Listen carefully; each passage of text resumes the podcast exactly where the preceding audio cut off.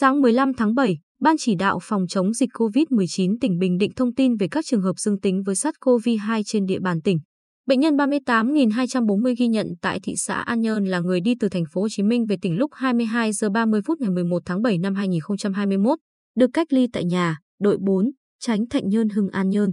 Đến 7 giờ ngày 12 tháng 7 năm 2021, được lấy mẫu xét nghiệm bằng test nhanh kháng nguyên SARS-CoV-2 cho kết quả dương tính nên được chuyển cách ly tạm thời tại Trung tâm Y tế thị xã An Nhơn để lấy mẫu xét nghiệm RT-PCR. Kết quả xét nghiệm lần 1 ngày 12 tháng 7 năm 2021 âm tính với SARS-CoV-2. Ngày 14 tháng 7 năm 2021 được lấy mẫu xét nghiệm định kỳ. Kết quả xét nghiệm lần 2 dương tính với SARS-CoV-2. Bệnh nhân 38.241 là thuyền viên người Việt Nam trên tàu từ Indonesia đến cảng Quy Nhơn vào ngày 9 tháng 7 năm 2021, cùng thủy thủ đoàn với các bệnh nhân 29.179, bệnh nhân 31.636, bệnh nhân 31.637, bệnh nhân 31.638, bệnh nhân 31.639, bệnh nhân 31.640, bệnh nhân 31.641, bệnh nhân 34.646, bệnh nhân 34.647, bệnh nhân 34.648,